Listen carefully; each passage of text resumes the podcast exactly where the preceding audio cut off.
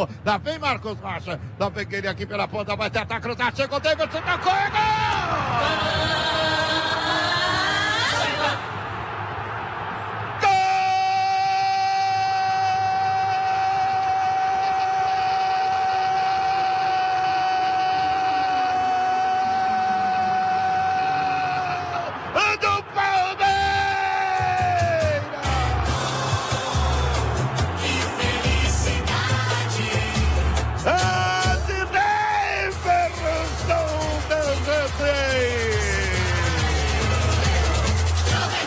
Chupa, Corinthians!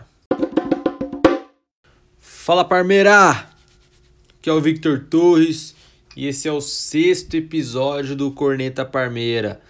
Nem eu achei que fosse chegar tão longe, hein? É, verdade. Bom, a gente já teve 200, 200 pessoas escutando o nosso, o nosso podcast. Isso é muito interessante. Nem, nem achei que fosse chegar tão longe assim. Se bem que 200 é pouco pra caralho, é pouca gente vendo.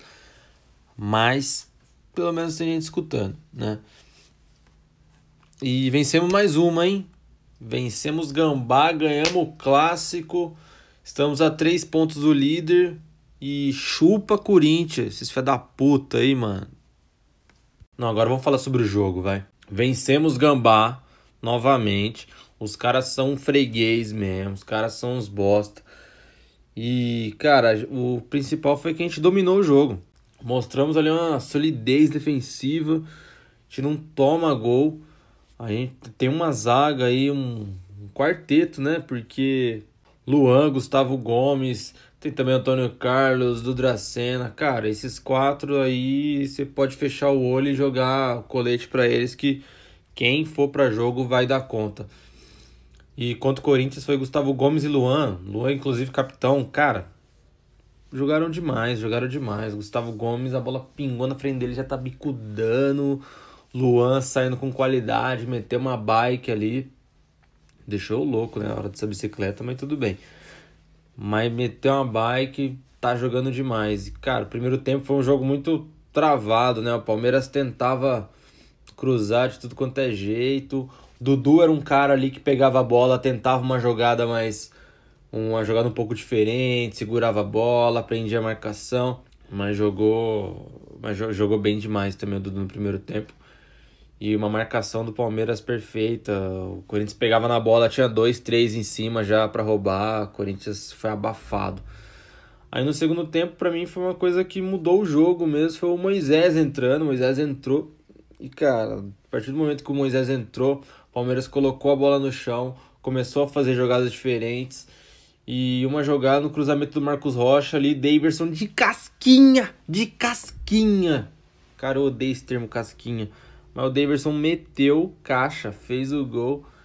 E 1 a 0 ganhamos esse jogo aí bem demais. Então, cara, o Palmeiras tá mostrando que, véio, opções não faltam, né? Palmeiras sai um jogador, entra outro no mesmo nível e o Felipão deve olhar para o banco e encontrar soluções. Se o jogo tá caracterizado de uma forma, ele olha para o banco e fala: "Bom, igual ele fez, vou colocar o Moisés agora, sai o Thiago Santos, vou colocar o Moisés que é para colocar essa bola no chão, que é para dar mais qualidade no passe.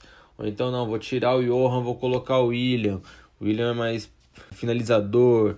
Então assim, opções não faltam, galera. Esse time aí, caralho, que time é esse? O que, que o Felipão fez? Então eu, eu acredito que o Palmeiras vai muito forte mesmo na briga das três competições. Tudo bem que eu acho que a, a Libertadores é, é a mais difícil mesmo, mas, cara, Copa do Brasil e Brasileirão já deu para entender que dá para chegar. Dá para chegar, o Palmeiras tem que ir com força total para esses, pra esses jogos. Força total que eu falo é pisar, pisar no acelerador mesmo, tentar passar por cima do, dos times. Inclusive, agora, quarta-feira, tem jogo contra o Cruzeiro. A gente tem que jogar pressionando, tem que jogar do jeito que o Felipão tá fazendo, jogar pra vencer os jogos mesmo. Não, eu tô ficando sem ninguém para cornetar mais. O nome do podcast tá perdendo sentido já, porque eu não consigo cornetar ninguém.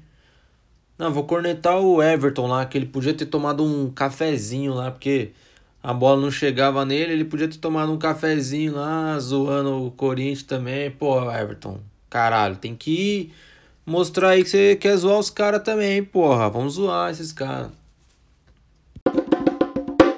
E a piscadinha do Davidson, hein, mano? Ah, ele fez bem, cara. Ele fez bem porque precisa dar uma provocada nesses caras também. E o futebol precisa disso, né? O, porque no, no passado o clássico era movido a provocações, era Paulo Nunes de um lado, o Edilson de outro, e tudo saía bem. De vez em quando tinha uma, uma pancadaria, mas no, no dia seguinte, como eles mesmos falaram, o Vampeta uma vez falou, o Osés também, que no dois dias depois estavam todo mundo bebendo no bar. Então, cara, essa provocação para mim é saudável. Tudo bem que o Daverson aí suspenso mais uma vez, né? Tomando cartão pra lá e pra cá, provavelmente deve tomar um gancho aí, mas pra mim a provocação é saudável e tem que zoar os caras mesmo, porque é, é o nosso maior rival. Se a gente não zoar os caras, quem que vão zoar os caras? Então, porra, zoe seu amigo corintiano aí, zoe corintiano pra caralho na internet. Cara, zoa pra caralho, porque esses caras merecem ser zoados pra cacete. Bem que a natureza deles já faz com que eles sejam uns bosta. Bom, finalizando aí mais um podcast. Lembrando que quarta-feira tem mais um jogão. Palmeiras e Cruzeiro no Allianz Parque. Já tem mais de 29 mil ingressos vendidos. E a gente tem que fazer um bom resultado para ir pro Mineirão já com uma, com uma vantagem boa. Ou então um resultado ok pra gente lá a gente conseguir fazer um, um belo jogo. Tá certo? Então, Vai ter podcast pós-jogo também do Cruzeiro, então fiquem atentos aí que a gente vai vai conversar muito a respeito desse jogo ainda. Falou, galera. Vai Palmeiras!